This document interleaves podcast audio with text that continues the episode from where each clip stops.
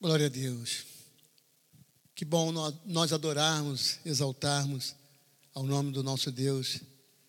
Mas quão maravilhoso agora é esse momento, irmãos, que nós estamos unidos para juntos participarmos da palavra de Deus. Seja especial uma renovação à sua fé, ao seu coração.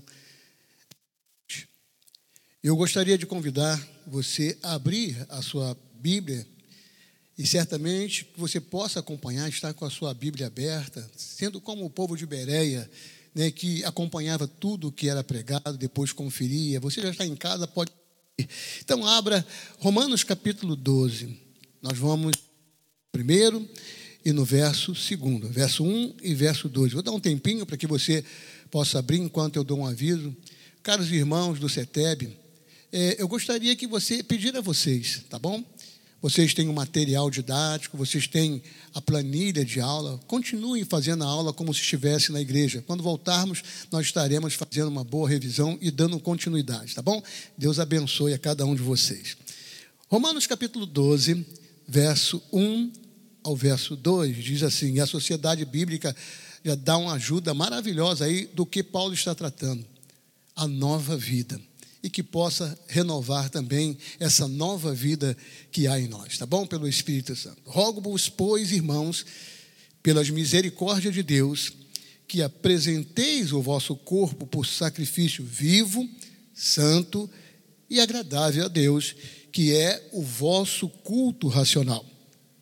E ele diz: E não vos conformeis com este século, mas transformai-vos pela renovação da vossa mente para que experimenteis qual seja a boa, agradável e perfeita vontade de Deus. Oremos.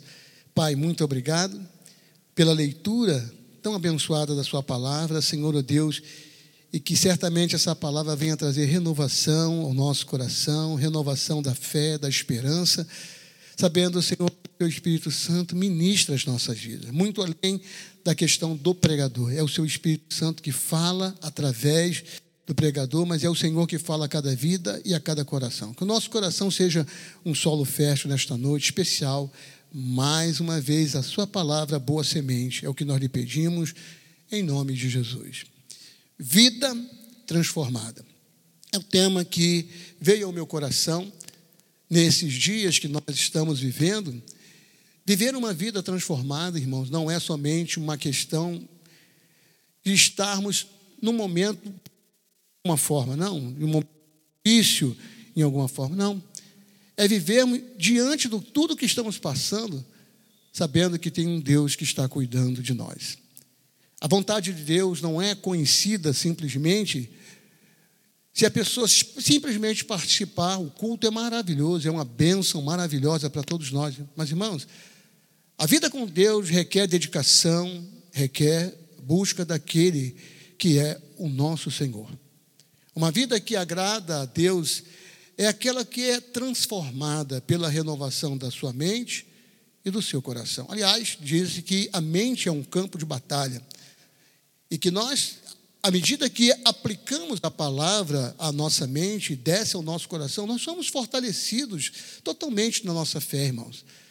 Por isso, nós não podemos permitir que nada, nada venha invadir a nossa mente, nada venha bloquear, afastando-nos dessa graça que é viver na presença do Senhor. Paulo está tratando no capítulo 12 sobre a vida cristã na prática, tanto no nosso corpo como no nosso coração, na nossa mente. Parece interessante, é uma coisa só, talvez, Há muitas pessoas que às vezes estão no culto com o corpo, mas a mente e o coração estão longe, às vezes, do momento de culto. O que Paulo está falando, irmãos, que a nossa vida, um culto diante do Senhor, ele requer uma total integralidade do nosso ser. É todo o nosso ser voltado para o Senhor. Eu espero que nesse momento você possa parar tudo, se desligar de qualquer situação que você possa estar vivendo, pegar a sua Bíblia, colocar ao seu lado e acompanhar a palavra de Deus para o seu coração e o Senhor venha renovar a minha vida, a sua vida, o nosso ser. Paulo está escrevendo que um ser integrado, ele tem um culto diferenciado ao seu Senhor. Sacrifícios agradáveis a Deus, irmão. Como nós podemos fazer isso? E Paulo vai, o que necessita que Paulo está tratando com a igreja de Roma e certamente possa estar tratando através da palavra de Deus a minha vida e a sua vida. Primeiro, um coração que agradece em tudo e sabe o que é estar e adorar ao Senhor. Hoje nós estamos privados disso, mas você não está privado de adorar o Senhor aí, oferecer a Ele um racional na presença dele, porque todos nós estamos na presença. O que precisa, em primeiro lugar? Paulo vai falar sobre a consagração do corpo. Paulo vai falar da integridade do ser. Paulo vai falar daquele momento tão especial, irmãos, que nós paramos totalmente o nosso ser para estar em plena comunhão com o Senhor, atentos à sua voz. Mas Paulo vai dizer que isso não é somente um momento. Às vezes nós pensamos que só um culto durante a semana já é o suficiente. Não é. Eu acho maravilhoso. Uma vez nós estávamos num congresso e o pastor Hernandes Dias Lopes disse algo que marcou o meu coração e a minha vida. Ele disse o seguinte: há muitos cristãos que têm culto no culto, mas não têm culto na vida. O que ele queria dizer e que ele explicou? Há muitos cristãos que ele consegue interagir dentro de um culto, até louvam, adoram, leem a Bíblia, estendem as mãos, oram, mas a vida não é um culto. E essa não pode ser a nossa realidade. É o que Paulo está dizendo no contexto desse texto à igreja de Roma e também a nós. Nós precisamos ter culto no culto e culto na vida. A nossa vida tem que ser contínua um culto de adoração. Mas como fazer isso? Primeira coisa, há uma necessidade da consagração do nosso corpo. O versículo 1 diz: Rogo, pois, irmãos. Olha como é que Paulo inicia o texto, irmãos, com uma súplica, mas também com uma exortação. Paulo diz: Rogo, pois. Pois o quê? De tudo que ele já escreveu, desde o capítulo 1 lá de Romanos até chegar aqui, Paulo vem tratando sobre a vida cristã, sobre a vida que foi alcançada pelo Senhor, pelo que Deus fez da nossa salvação, reconciliação, tantas coisas que Deus realizou, mas aqui está dizendo sobre a vida prática, irmão. A vida cristã na prática. E ele faz uma súplica, trazendo um alerta ao coração e também uma exortação. Ele diz: Rogo, pois, irmãos. Olha que maravilhoso, irmãos o pastor Paulo, aquele que era o apóstolo enviado, um homem de Deus, usado tão maravilhosamente, mas ele se coloca como irmãos, porque ele foi alcançado por Cristo Jesus, e nesse contexto todos nós somos irmãos. E ele diz: Olha, irmãos, pelas misericórdias de Deus, que apresenteis o vosso corpo por sacrifício vivo, santo e agradável a Deus, que é o vosso culto racional. Lá no Antigo Testamento, nós sabemos, os animais eram conduzidos ao sacrifício. E talvez se perguntasse algum animal daquele se queria morrer em prol de alguém, certamente ele diria que não. Mas nós não, irmãos, nós temos essa graça maravilhosa de sermos uma oferta voluntária. É como o salmista diz lá no. Ele diz: Olha, alegrei-me quando me disseram, vamos à casa do a alegria que deve invadir o meu e o seu coração pela oportunidade de estarmos reunidos é uma oferta voluntária. É algo maravilhoso que a gente pode fazer, é apresentar diante do Senhor com um sacrifício vivo, com uma adoração viva, com um louvor que chegue diante do Senhor, que é pleno do nosso coração para Ele.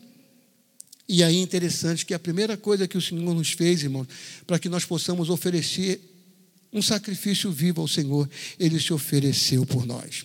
Ele pagou a nossa culpa e o nosso pecado. Lá em 1 de João, no capítulo 1, versículo 7, diz assim: Se, porém, andarmos na luz, como Ele está na luz, mantemos comunhão um com os outros.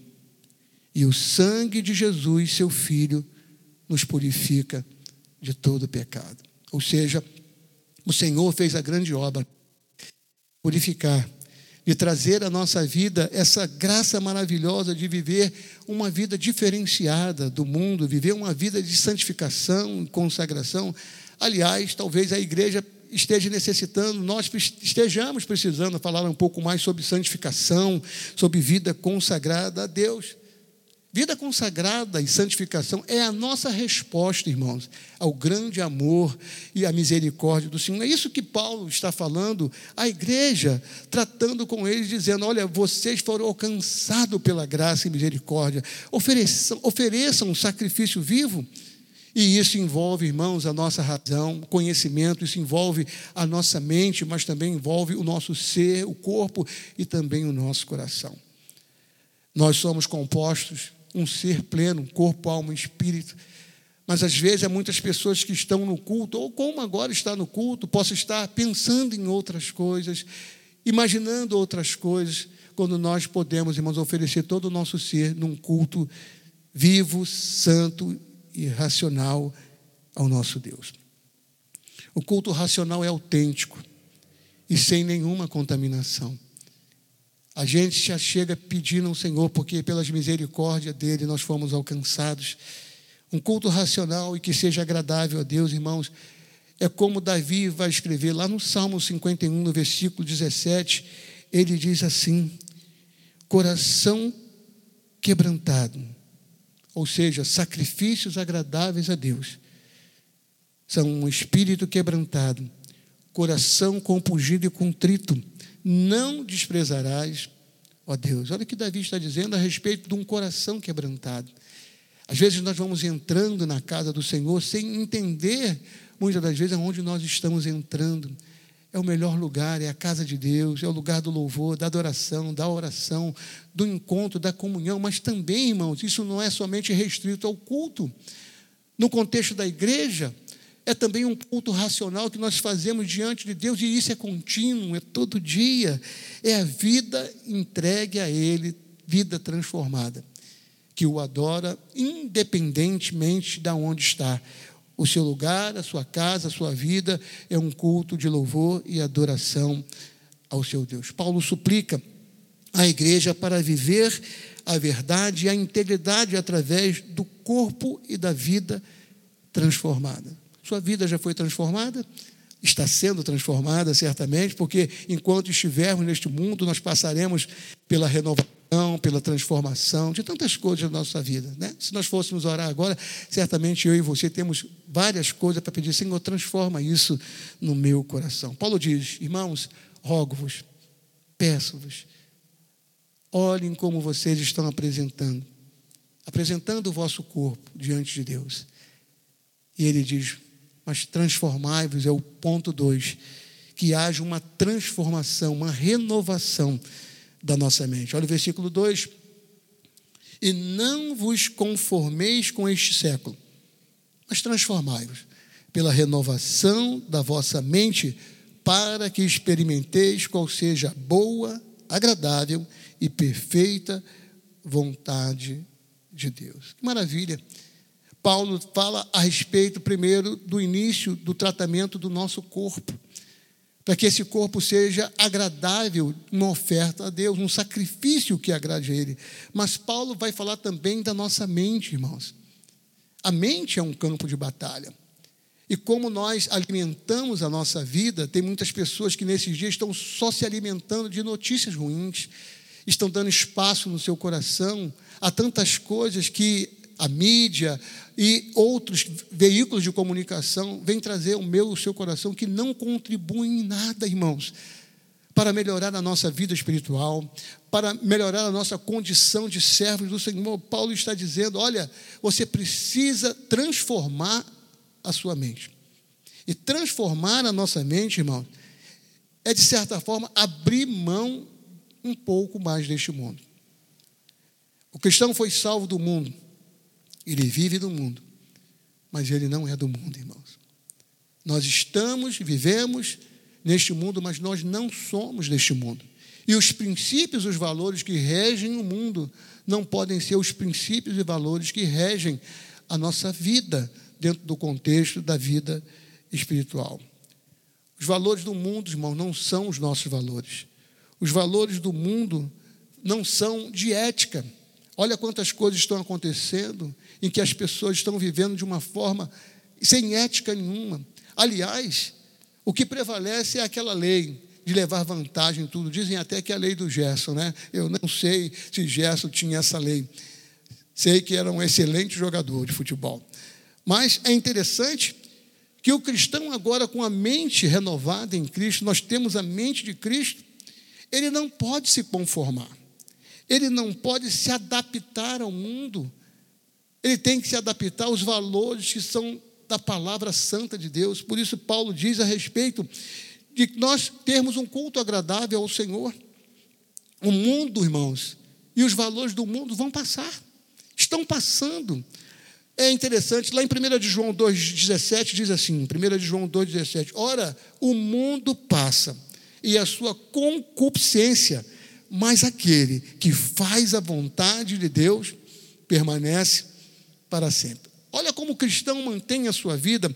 Olha como nós oferecemos a Deus um culto agradável, racional, com entendimento, com conhecimento, quando nós permanecemos, quando nós nos entregamos e permitimos que a vontade de Deus prevaleça na nossa vida e não abrimos o nosso coração para as concupiscências deste mundo. O que são concupiscências? São os desejos deste mundo.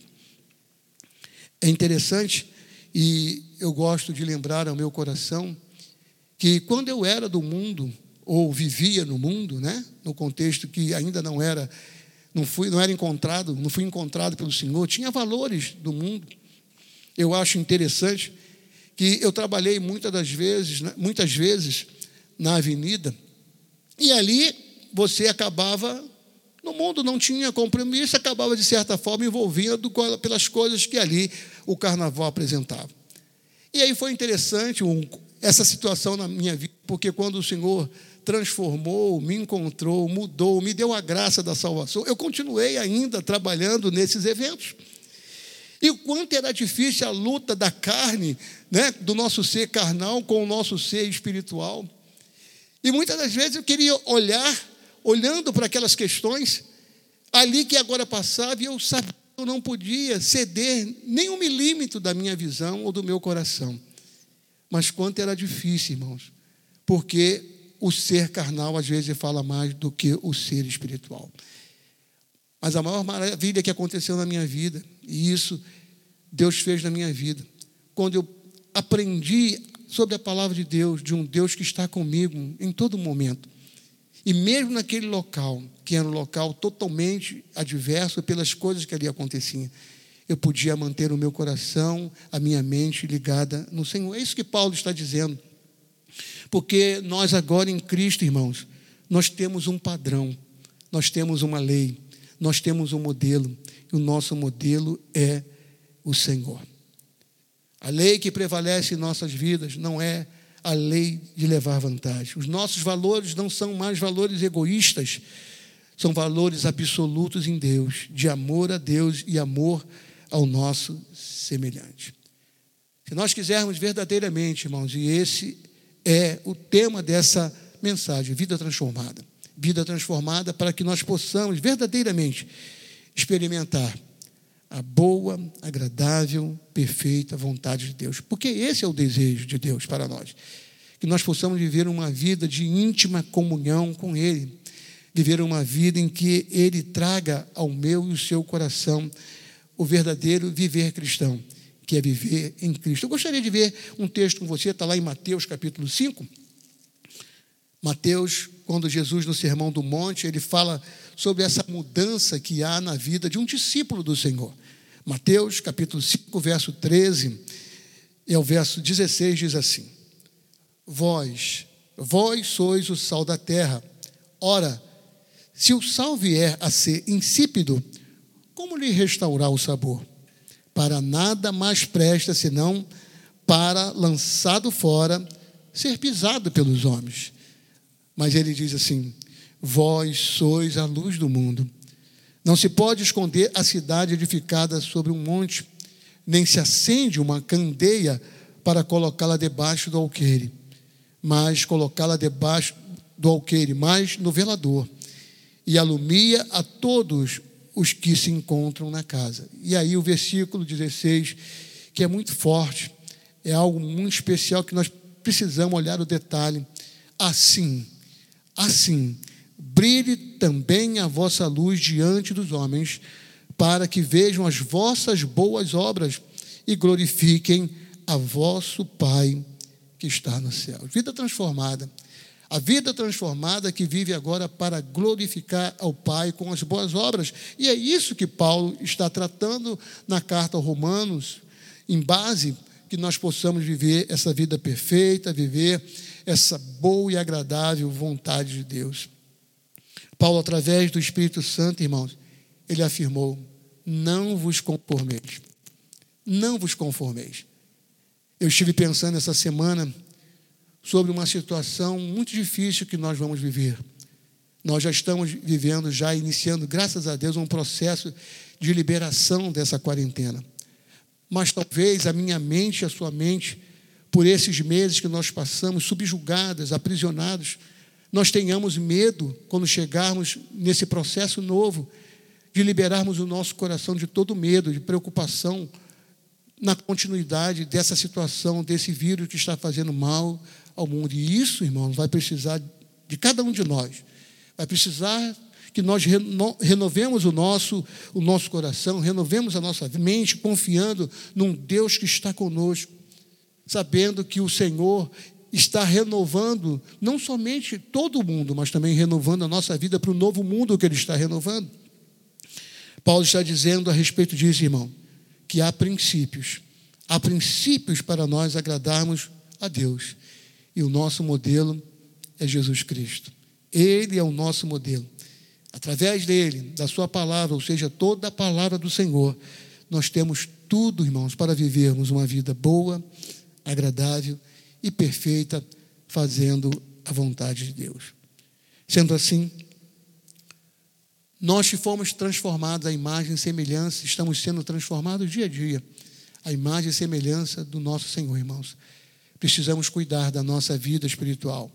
Precisamos fazer e ouvir o que Paulo estava dizendo à igreja de Roma e dizendo também a nós. Rogo, pois, irmãos, pelas misericórdias, pelas misericórdias de Deus, que apresenteis o vosso corpo, sacrifício vivo, santo e agradável a Deus, que é o vosso culto racional. Gostaria de ler com você, para finalizar, Romanos 12, versículo 9. Paulo vai tratar, não vou ler o versículo 3 em diante, porque vai falar de ministério, mas eu gostaria de ler a partir do versículo 9, das virtudes recomendadas para que nós possamos sempre, aonde estivermos, oferecer um culto agradável a Deus. O versículo 9 diz assim: O amor seja sem hipocrisia Detestai o mal, apegando-vos ao bem. Amai-vos cordialmente uns aos outros com amor fraternal, preferindo-vos em honra uns aos outros. No zelo, não sejais remissos, sede fervorosos de espírito, servindo ao Senhor. Regozijai-vos na esperança, sede paciente. Olha, irmão, sede paciente na tribulação. Você está paciente? A paciência ainda está envolvendo a sua vida aguardando no Senhor os dias, ele diz: Olha, sede paciente na tribulação, na oração, perseverante. Compartilhai as necessidades dos santos, praticai a hospitalidade, abençoai os que vos perseguem, abençoai e não vos amaldiçoeis. Alegrai-vos com os que se alegram e chorai com os que choram. Tende o mesmo sentimento uns para com os outros em lugar de serdes orgulhosos, condescendei com o que é humilde. Não sejais sábios seus vossos próprios olhos. Não torneis a ninguém mal por mal. Esforçai-vos por fazer o bem perante a todos os homens. Se possível, quando depender de vós, tende paz, tende paz com todos os homens. Não vos vingueis a vós mesmos, amados, mas dai lugar à ira, porque está escrito: A mim pertence a vingança, eu é que retribuirei, diz o Senhor. Pelo contrário, se o teu inimigo tiver fome, dá-lhe de comer, se tiver sede, dá-lhe de beber, porque fazendo isto, amontoarás brasas vivas sobre a sua cabeça. 21 diz: Não te deixe vencer do mal, mas vença o mal com o bem. Esse é um conselho maravilhoso, irmãos, para quem quer viver uma vida, oferecer um culto agradável a Deus em todo o contexto que Paulo ainda fala no capítulo 13 sobre obediência e tantas coisas.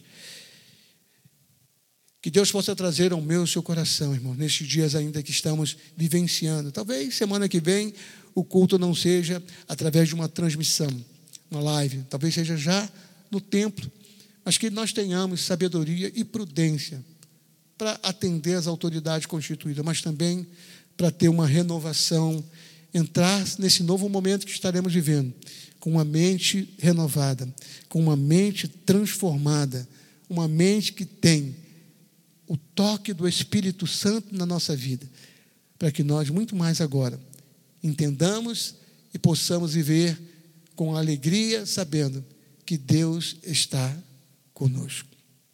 Evite o medo, evite o medo nesses dias.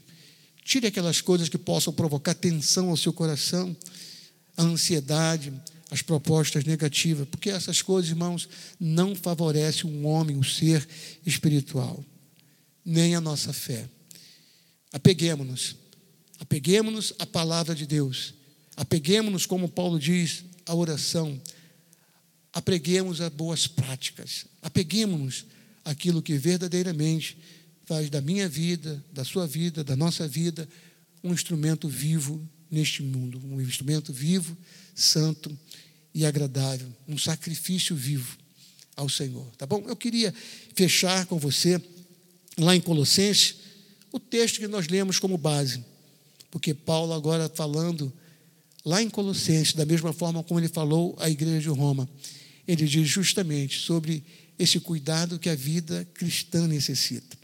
Colossenses 3, verso 1 ao verso 4, diz: Portanto, portanto, irmãos, diante de tudo que Deus fez, se foste ressuscitados juntamente com Cristo, Buscai as coisas lá do alto, onde Cristo vive, assentado à direita de Deus. Pensai, olha aí, a mente sendo usada, o pensamento, pensai nas coisas lá do alto, não nas que são aqui da terra. Por quê? Paulo diz o porquê.